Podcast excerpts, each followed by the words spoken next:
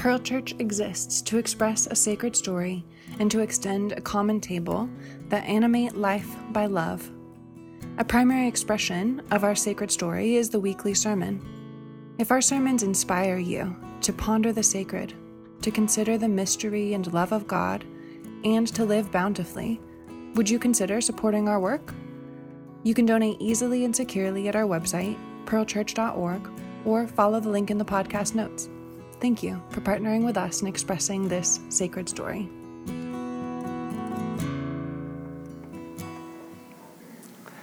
God, you are always moving everything forward. May you invite us to expand our boundaries, and may we make a place for the other and the exiled and the marginalized to call home. In your name we pray.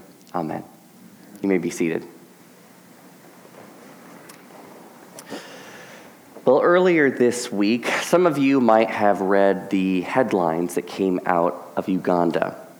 Uh, this week, an anti homosexuality bill passed their Congress, making same sex relationships punishable by life imprisonment or even death. And any public statement of support for LGBTQ rights is subject now to a fine of nearly a quarter of a million dollars. As a gay person, that's horrifying. But as a Christian, what horrifies me even more deeply is knowing that the Bible and Christian teaching lie behind this hateful bill.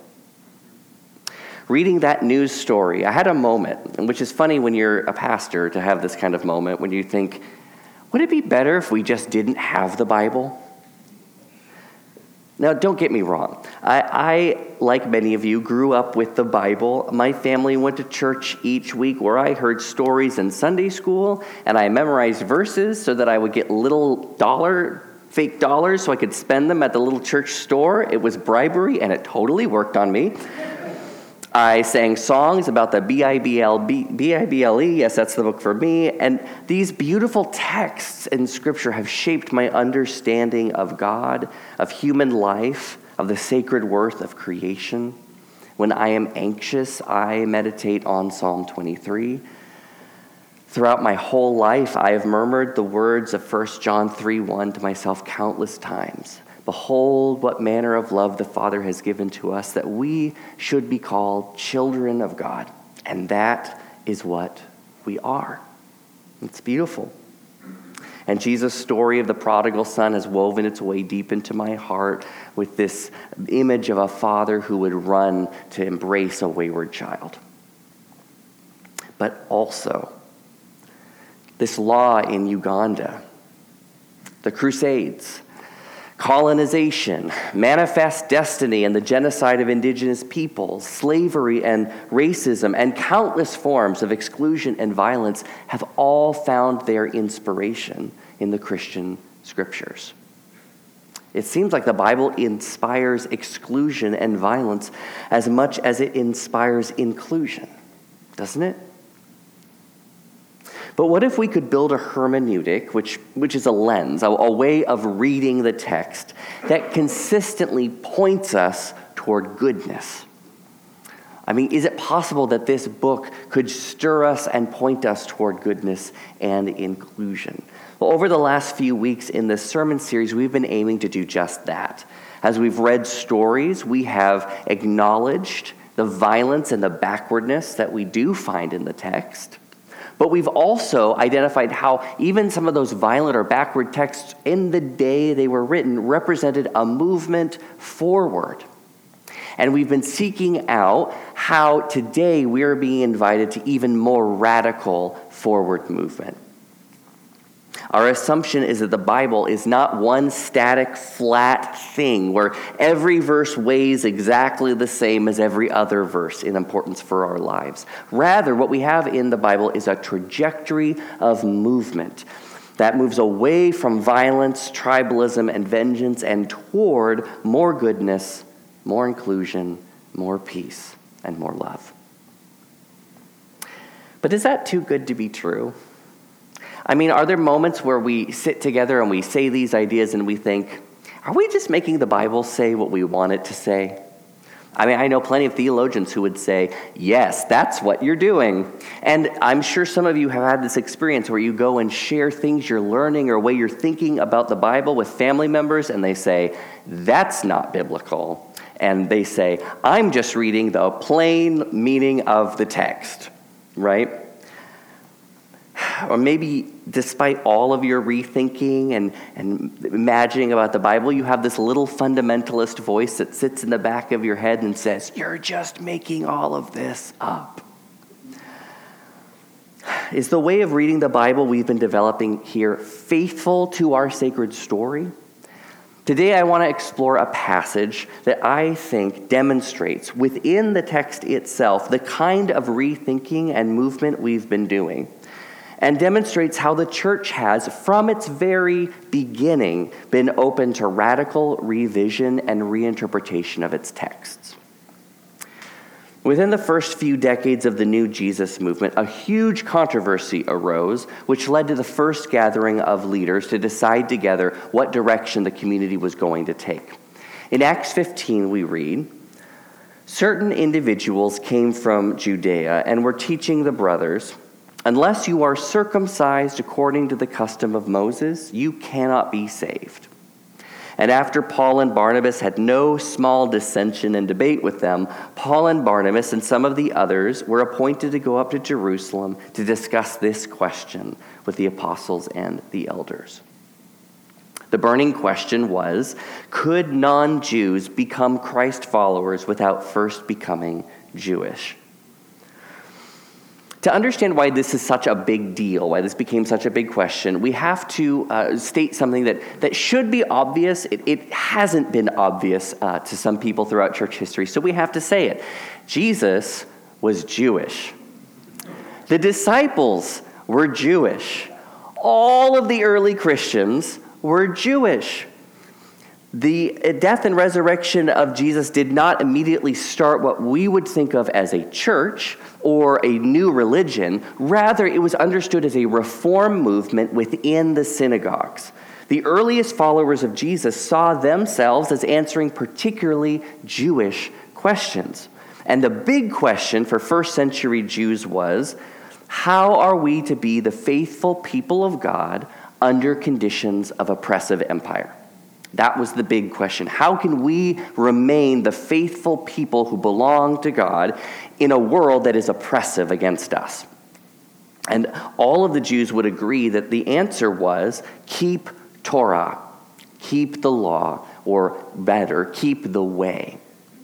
Now, there was vivid debate about what that exactly meant, but all of the Jews agreed that keeping Torah meant maintaining the separateness of Jewish life and its cultural markers like circumcision, dietary customs, and Sabbath. Now, and we have to say here, this wasn't about earning salvation. That idea has really crept into us from Martin Luther and the Reformation. We, we always think, oh, they were earning their salvation. No, this, these practices, Sabbath and circumcision and keeping feasts, and really crucially, not mingling with non Jewish people, this was all about binding themselves to God to show that they were his faithful people.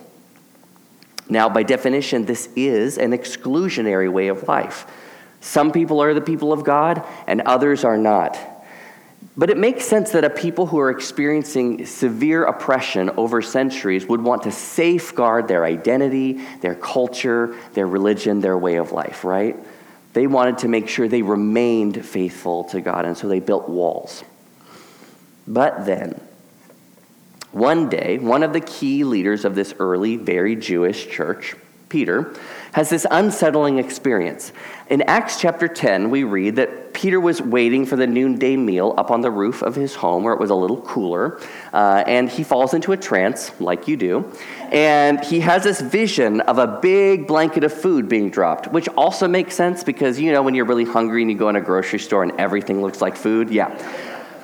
So this blanket comes down, but it's full of unclean foods, foods that Jews were not allowed to eat. And he hears a voice saying, Peter, take and eat. Well, he's, of course, shocked, and he responds, No, I have never eaten unclean, unclean food. Far be it from me. And God replies, Don't call unclean what I have called clean. That vision gets repeated a few times to underscore the meaning. And while Peter is still on the roof being baffled by this, which is a common experience for Peter in the scriptures, being baffled by things, uh, some messengers arrive at Peter's door and ask him to come with them to Cornelius' house. And Cornelius is not a Jew, but a Gentile. And Peter goes and finds that Cornelius wants to hear the good news of Jesus. Now, remember, as a faithful Jew, Peter is not even supposed to go into Cornelius' house, but he has in his ears the words of the vision he's just heard Do not call unclean what I have called clean. And Peter makes the connection oh, this isn't about food, this is about people. So Peter goes in, shares the teaching of Jesus, and the Gentile Cornelius and his whole household believe. And the text tells us they show signs of being filled with the Spirit of God. And so Peter baptizes them in response, uh, bringing them into full membership in the Christian community. Now, in the years that follow, many more Gentiles find their way into the Christian community through the teaching of Peter, but also mainly of Paul and Barnabas and others. Now, step back a moment and imagine that you are an early Jewish follower of Jesus. And at the center of your whole life has been the keeping of Torah with its practices like circumcision and dietary laws. And these hold crucial meaning because these are the markers that show that you are set apart for God, that you are part of God's family. And not only that, your religious text is exceptionally clear that these are things that God requires. It's just the plain meaning of the text. And here, Peter and Paul and Barnabas are just letting Gentiles join the community without keeping any of these practices. And this is obviously wrong, and your scriptures tell you so. Well, that was the controversy that leads to the Jerusalem Council that we find in Acts 15. After hearing testimony from Paul and Barnabas about these Gentile Christians whose lives are so clearly marked by faithfulness to God, and there's also others who oppose them who make arguments showing how clearly the scriptures say that this is wrong, uh, the, the apostles and the elders meet and they consider this matter. And we read, after there had been much debate, Peter stood up and said to them, my brothers, you know that in the early days God made a choice among you that I should be the one through whom the Gentiles would hear the message of good news and become believers. And God, who knows the human heart, testified to them by giving them the Holy Spirit, just as He did to us. And in cleansing their hearts by faith, He has made no distinction between them and us. No distinction. And so the council's decision is well, since God is manifestly already with these non Jewish Gentile believers, there's no need for them to become Jewish. And there's no need for them to keep the Jewish markers of identity. So note this this is really crucial. They take the experiential reality of Gentiles showing evidence of God's goodness in their lives as overriding and reinterpreting the literal and obvious plain meaning of their religious text. I mean, we need to pause here and recognize what has just happened. The early church is very Jewish. They have as their primary text the Torah, which plainly states requirements for being the people of God, including circumcision. But then God shows up somewhere totally unexpected, in an unexpected way, among people who should not be in the community. And rather than holding on to their texts, the early church just reimagines what it means to be a God follower. And so they push the boundaries outward so the community can include anyone who believes in and follows Jesus. Now, remember, in this series over the last few weeks, we've been building a way of reading the scripture that points us to look for movement forward, right? Where the text is gesturing in a direction, and today we find ourselves inspired to keep moving forward. We experience God as tugging us, as pulling us even farther in that direction. And earlier we asked, is that way of reading the Bible too good to be true? Are we just making this up? Well, Acts 15 is to me the clear demonstration that we are on the right track. The early Christians have a text, they honor that text, and then unexpectedly, God seems to pull them beyond that text into something new, and they follow. The thing is, Acts 15 isn't a one off in church history. Again and again, the people of God have looked up from their text and realized that God was beckoning them farther. The Bible doesn't clearly argue against slavery, and yet the abolitionist movement felt that God was pulling humanity forward. The Bible is ambiguous at best about women's worth and equality, but the feminist Christian movement saw that God was pulling humanity forward. The Bible is checkered at best in its descriptions of the use of violence and colonialism, but today we affirm that religious violence is unacceptable. And today, though the Bible contains many texts that reject same sex relationships, we are seeing that God is again pushing the church, pushing the boundaries out to fully include LGBTQIA plus persons. All of this is within the pattern of Acts 15. We have a text that tells us what it means to be the faithful people of God, but then, to our surprise, God shows up somewhere God is not supposed to be, and instead of doggedly sticking to the text, we hear the words echoing in our ears Do not call unclean what I have called clean. The Bible is a long record of movement. I like to call this progressive apprehension. You see, God has always been, always been more inclusive, more loving, and more good than humanity can get its head around. But we're growing. It's taking us a long time, but we are progressing, and our apprehension of God is expanding.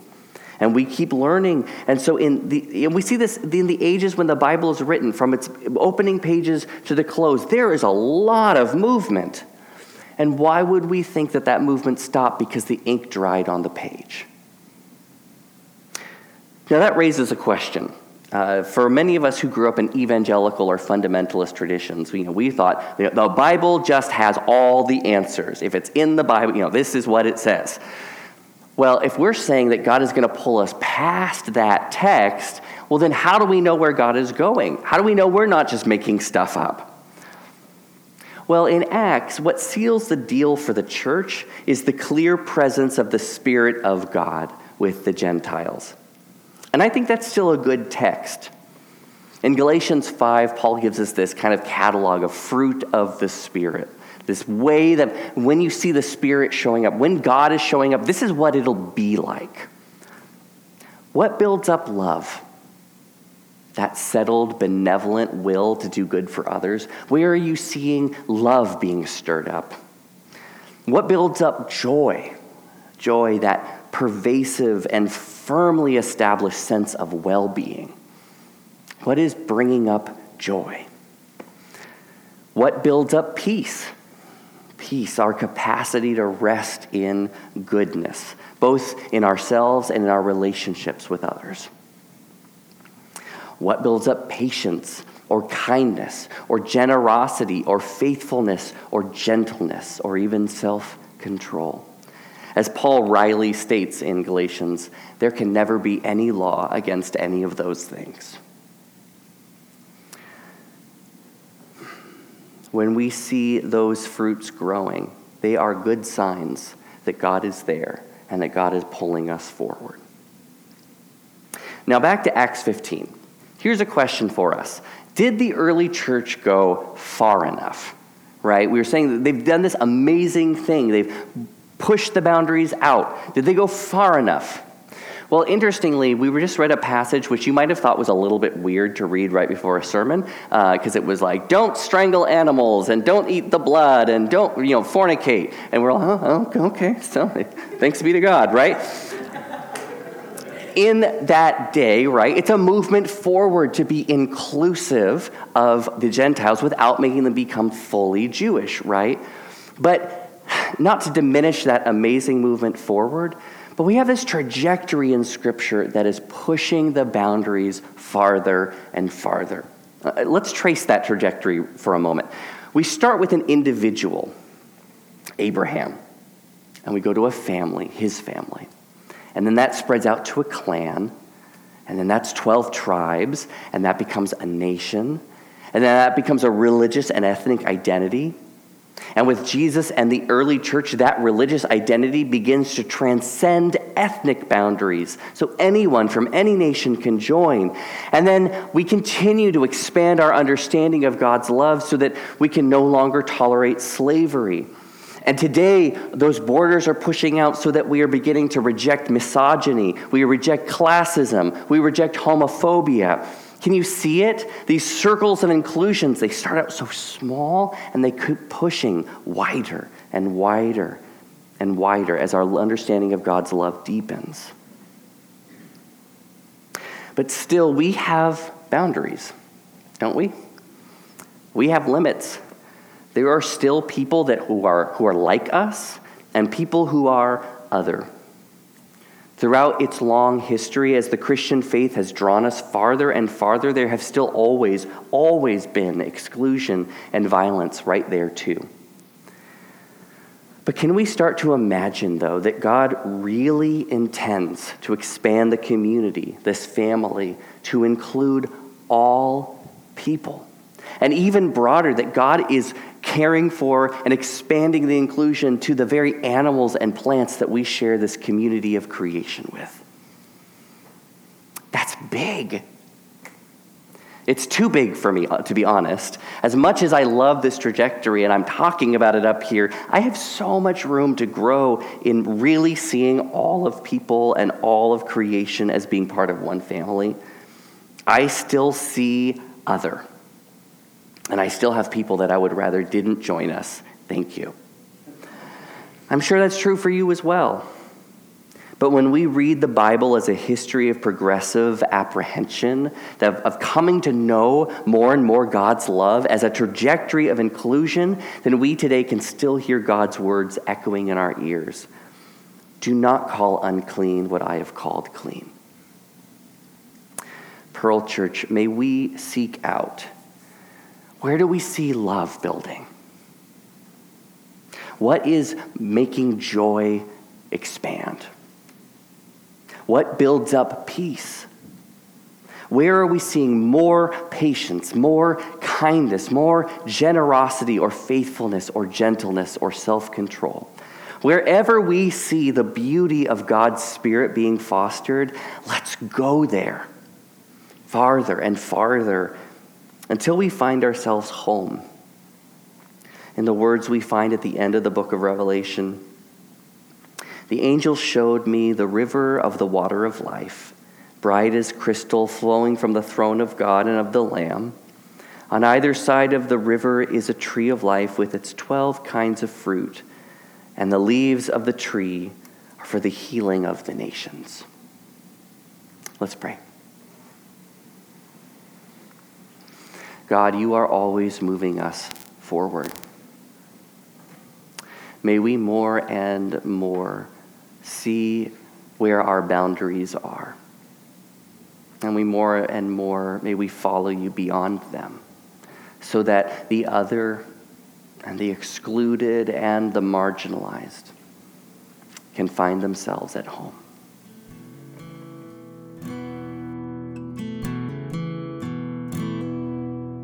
We hope that this sermon inspired you to ponder the sacred, to consider the mystery and love of God, and to live bountifully. If you don't already support our work, will you begin today?